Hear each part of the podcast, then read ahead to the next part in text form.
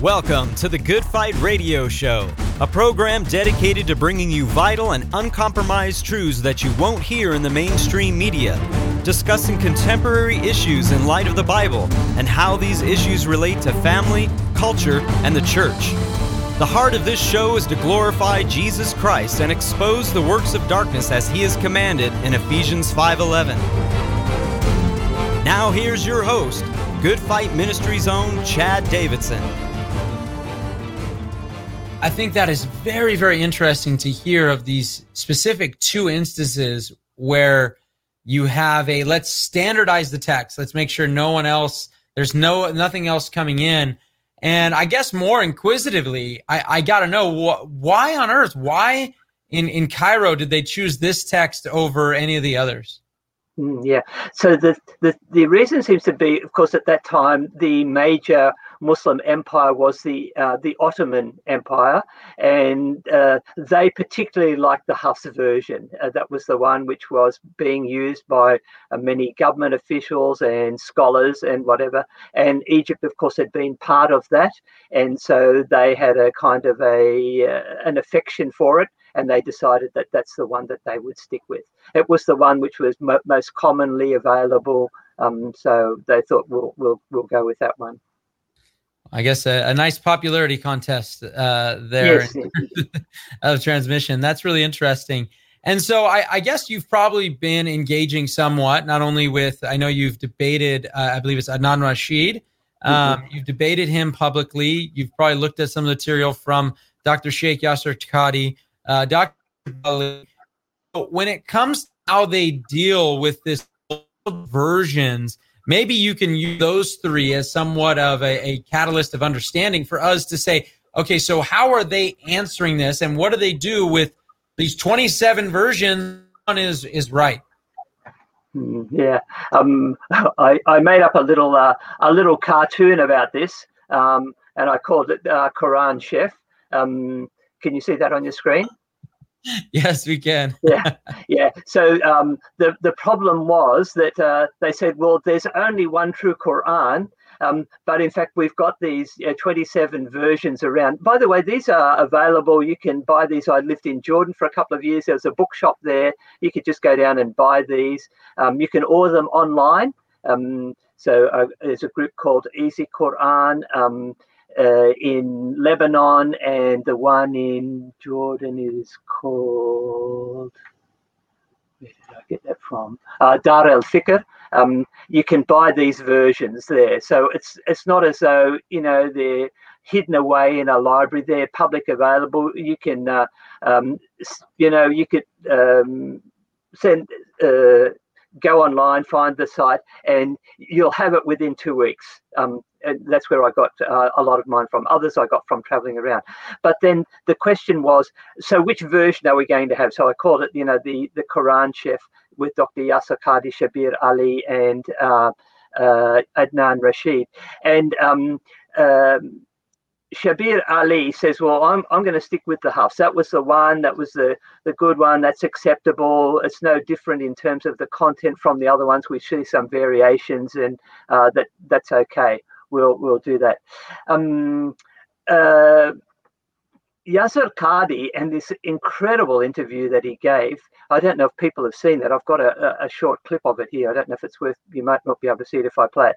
But he says, "Well, um, question by uh, Mohammed Hijab. Well, which one is the is the real one?" And he said, "Well, it's not as simple as just choosing one." And He said, "We'll have to." Uh, go for a mixture. We'll take bits from one and bits from the other. It will be the real Quran, but in effect, it's like nothing that exists on earth at the moment. It's like it would be his version, uh, his version of that. Um, he's going to pull bits there, and I and I call his uh, his one the um, the fruit salad Quran. Um, he's, he's taken a bit out of uh, Hafs and a bit out of the Warsh and a bit out of the Duri and Susi and whatever, and he's put them together. Um, it's got all the bits from from those, but it's not quite the same as what we have at the moment. Um, uh, Adnan Rashid, he was very upset uh, with Yasser Qadhi. He said he should never have gone on. He should never have talked about this thing. It's not something that's that needs that can be talked about except by scholars. Um, and he's and they said, so what what version would you go for? And he said, well, I'm going back to the the basics. And so this was the one, and I mentioned before the the text which has got no dots in it. This would be one of the early manuscripts. Um, but no Arab can read this. Um, if you if you ask them to read this, they'll say, "Well, I don't know if that is a fa or a ka or a ba or a ya or a ta." Um, you know that word could be something. If they've memorized the text and you get them started, often they'll be able to read it from the version that they've memorized. So if they've memorized the Hafs version, they'll recite the Hafs version. If they've memorized the Warsh version, they'll recite the Warsh version. I was in Sudan a couple of years ago, and there the um, Aduri version is famous, and people would recite that. So you would have the same problem as they had back in Armenia, you know, in 650 AD, where the people would be reading the same text but reciting something differently. Um, so I said this was Adnan Rashid's uh, winning recipe. He just took the, the peels and the cores, and um, he's uh, yeah gone down to the very basics, the basics one. Um, so this is the way that these three uh, respond to it. So Adnan Rashid says, you know, well, you can pick you know, I'll go for the Hafs, but really you could pick any of them because it's all the word of God and it hasn't been, um, there's no uh, doctrinal differences between them. Yasser Qadhi said, we'll take bits from here and there, but how he would choose that, he's gone offline now. He doesn't uh, do social media anymore because of that. And then um, Adnan Rashid pulling them back to the, um, uh, just to the, the text without dots. So those be the way those three deal with it. Wow, you know, it is it is so good to see that. And you know, when I was coming out of atheism, I remember uh, before I had converted, before I came to Christ, I remember watching, you know, the top guys, and I always would appeal to authority. And and so for me, I was an atheist, so I would appeal to you know the Dawkins and the so forth. And then I actually watched a video called "Expelled No Intelligence Allowed," and I realized, wait a second, all, my, all the guys I would appeal to don't have an answer so I think it should be very telling to Muslim neighbor that the top apologists, the top scholars on this, don't have an answer for the true transmission that lines up with what the Quran teaches concerning its nature and concerning what you've been taught all these years. So it's really, really important.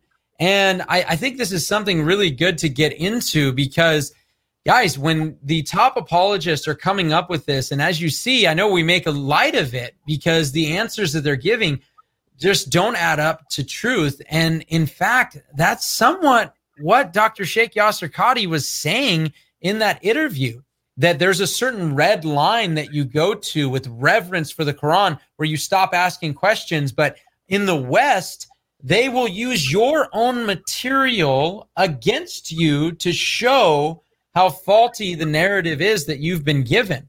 And I guess this would be a great time to transition a little bit because a lot of this information comes right out of the hadith. And I, you know what? I, I believe you wrote your doctoral dissertation. Is that is that correct? That's On right. Yeah. Maybe maybe our listeners don't even know what the hadith is. You maybe you, mm-hmm. you haven't heard of it. Maybe you know when we talked about it on the show, you were wondering what on earth we're talking about. So maybe if we can have an expert on the hadith specifically uh, talk about what is the hadith and I mean, really, what do you find in there? Mm, yeah. Okay. Yeah. So maybe I'll uh, just pull out a um, oh, oh, I like using pictures. Um,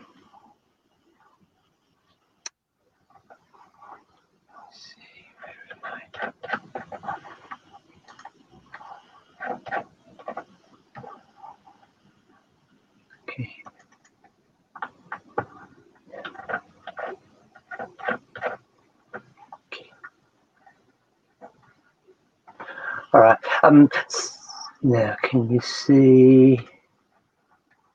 Share this. This way. Yep.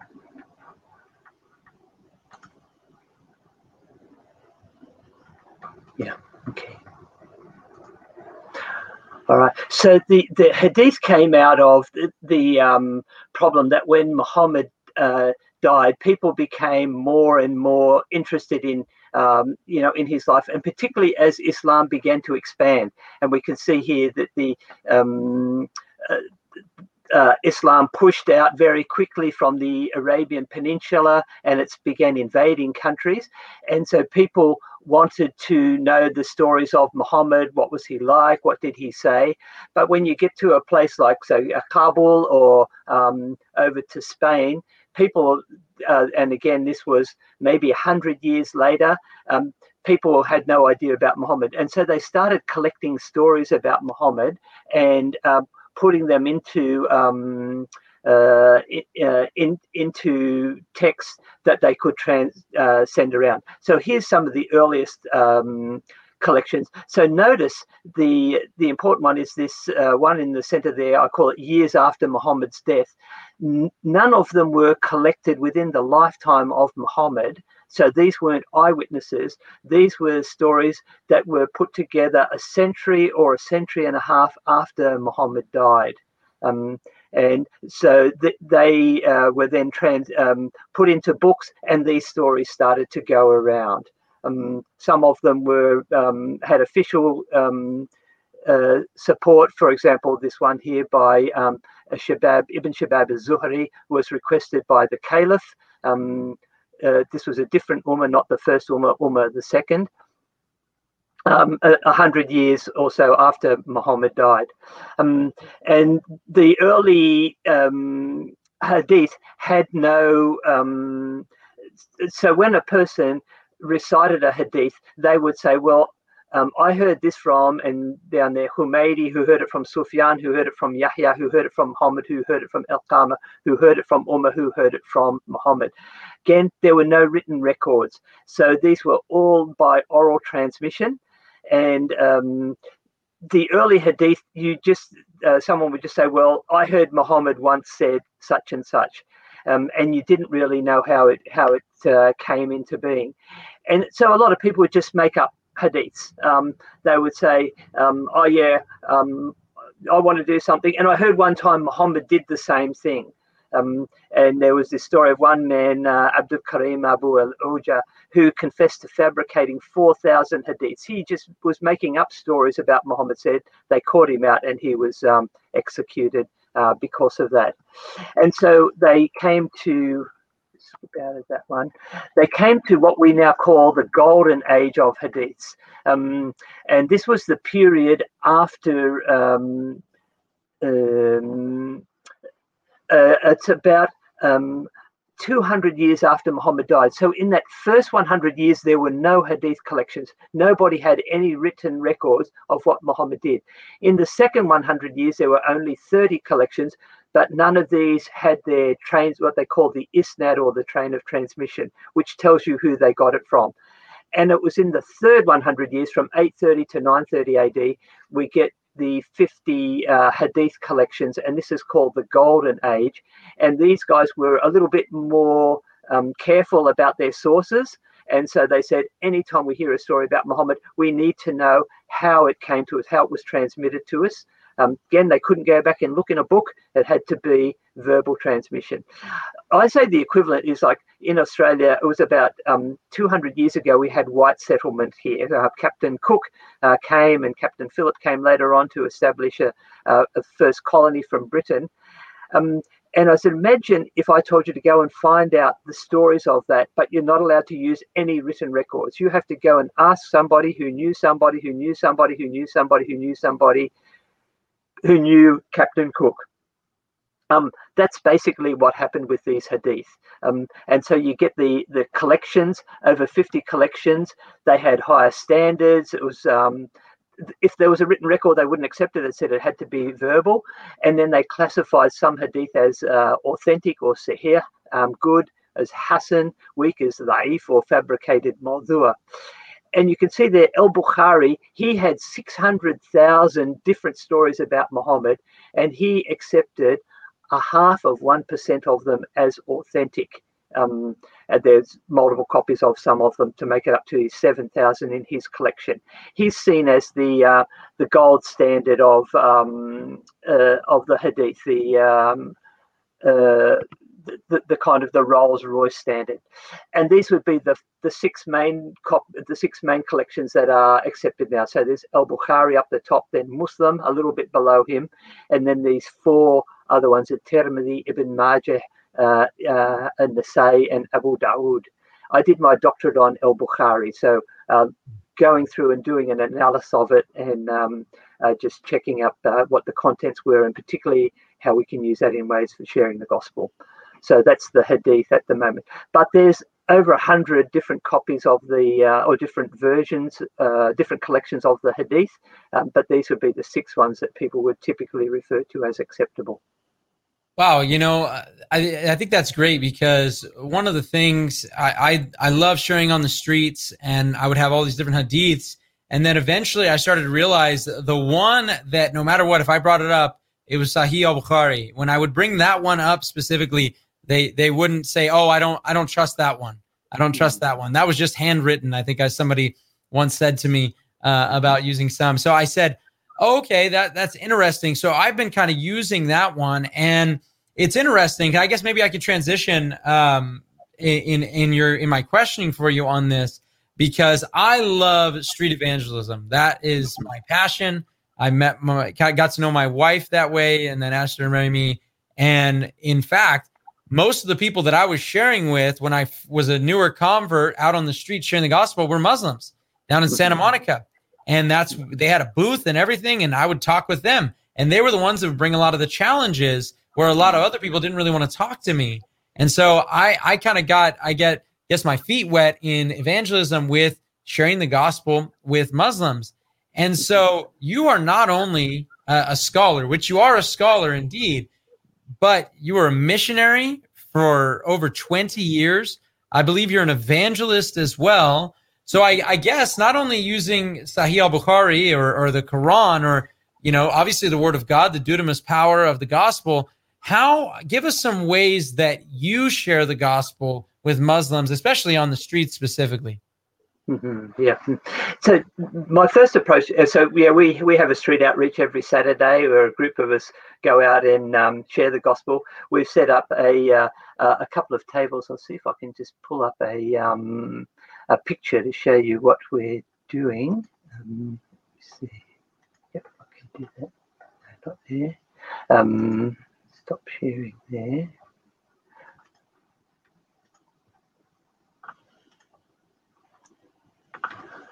Uh, let me do that.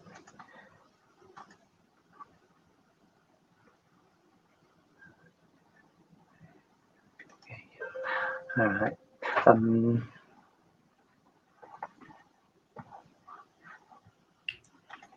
Where's it gone? Oh.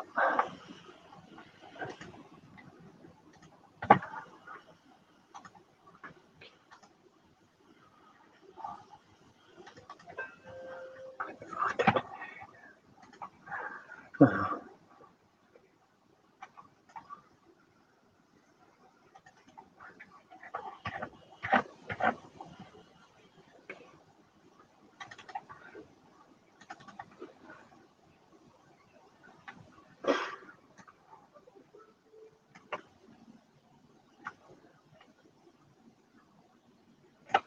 Oh, yeah.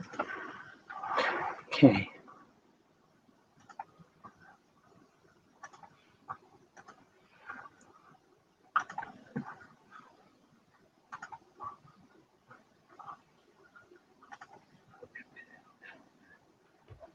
Yeah. All right. Um, yeah. So uh, each week we're out there um, sharing the gospel with. Uh,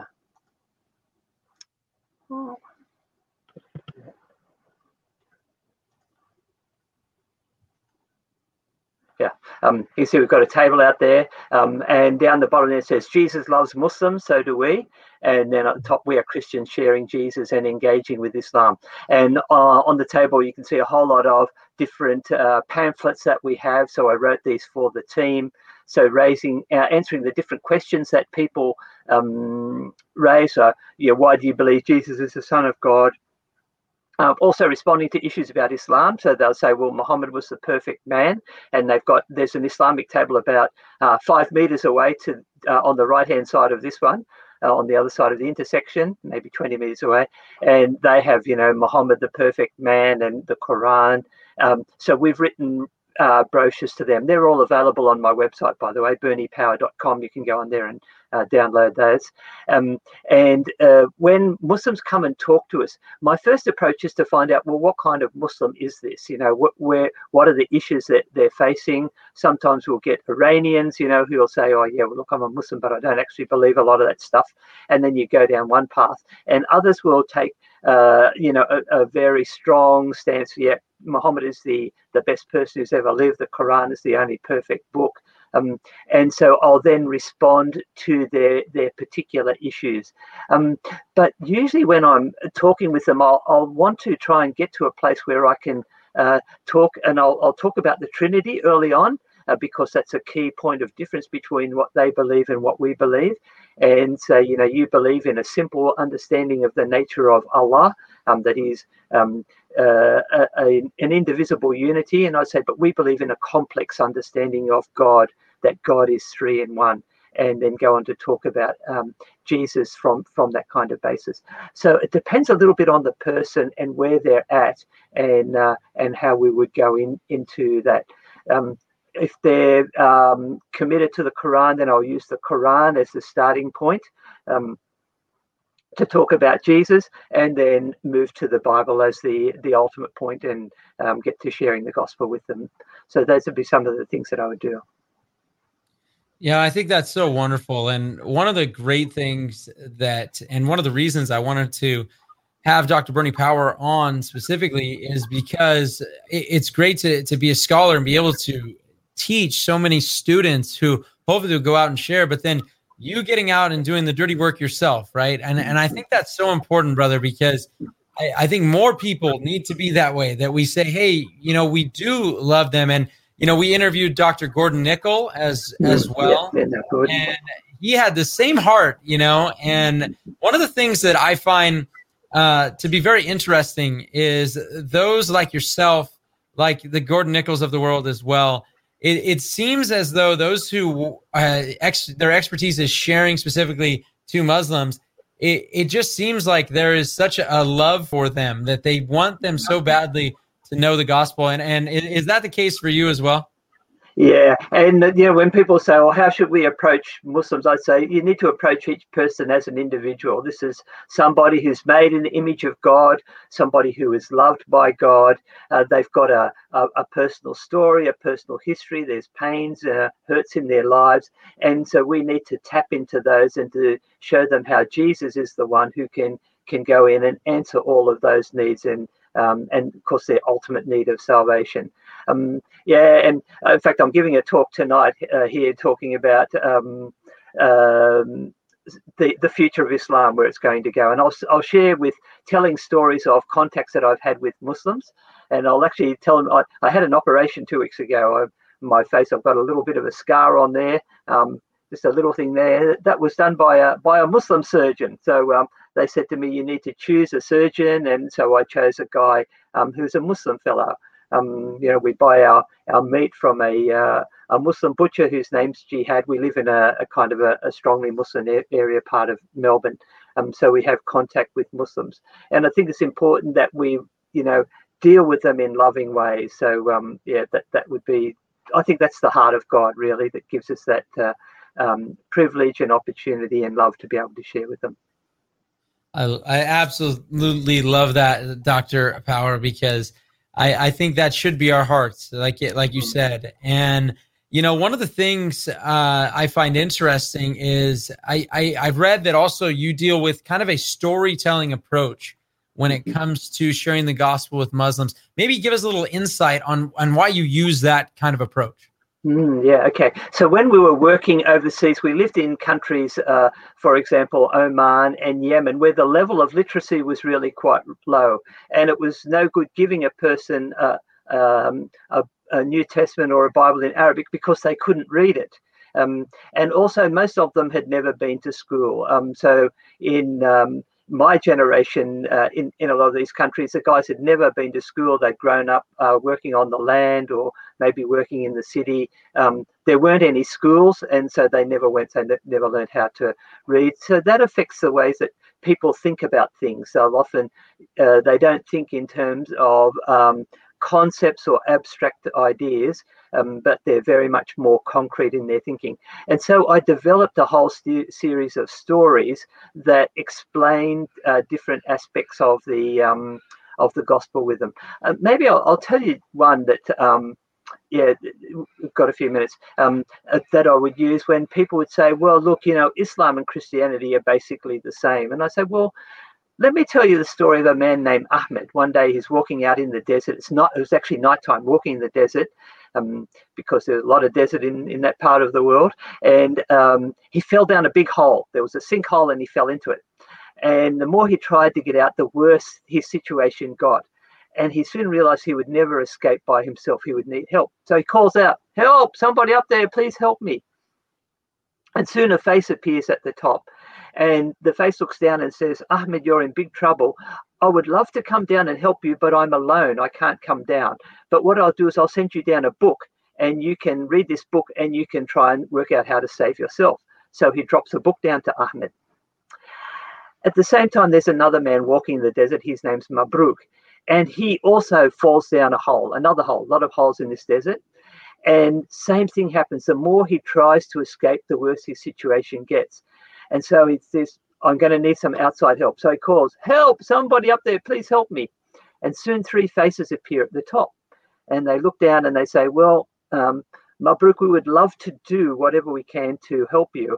Um, what we need is someone who can go down into the hole. And of the, there were three, and one of them was very strong and he could hold anything.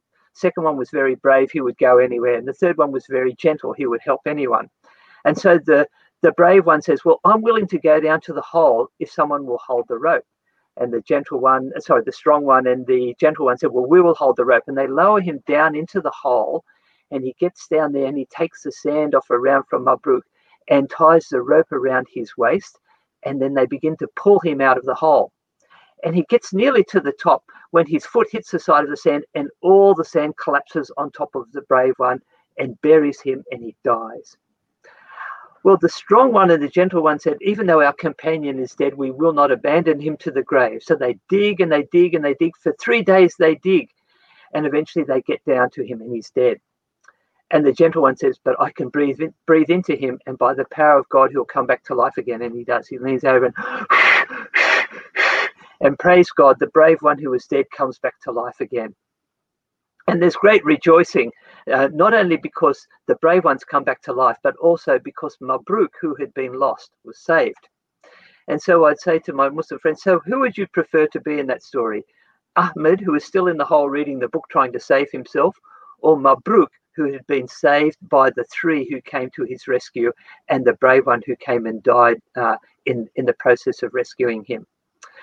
And when I tell them this story, I remember one time I told it to a group in Yemen. They go, "Oh, you're very clever because we know what you believe." I said, "Yeah, we believe in a God who is three in one: God the Father, who is God with us; God the Son, who is God, uh, sorry, God the Father, who is God for us, God the Son, who is God with us, who comes down to be part of us, and God the Holy Spirit, who gives life. And I said, that's the difference between the two. It's really about what's going to happen to you and how you're going to be saved. So that was a, story. So I put in that, you know, the, uh, the concept of the Trinity, the differentiation between Islam and Christianity, uh, the idea of the death um, uh, and the resurrection um, and salvation are, are all in that story. I absolutely love that. And I love your approach as well, using stories, you know there was a carpenter that did that as well back in the day, you know, the parables and so forth. Uh, he was my but, inspiration. that's good. That's a good inspiration to have. So, guys, hopefully, if this does anything, I, I hope that this show would give you the impetus that would give you just a burning passion to want to share the gospel with our Muslim neighbors. God bless you guys, and, and thank you so much, Dr. Power. Thank you. God bless you. Thanks for having me. You've been listening to the Good Fight Radio Show brought to you by Good Fight Ministries. If you're blessed by this show and would like to partner with us, please consider visiting our Patreon page at patreon.com slash goodfight. Or you can write to us at P.O. Box 2202, Simi Valley, California 93062.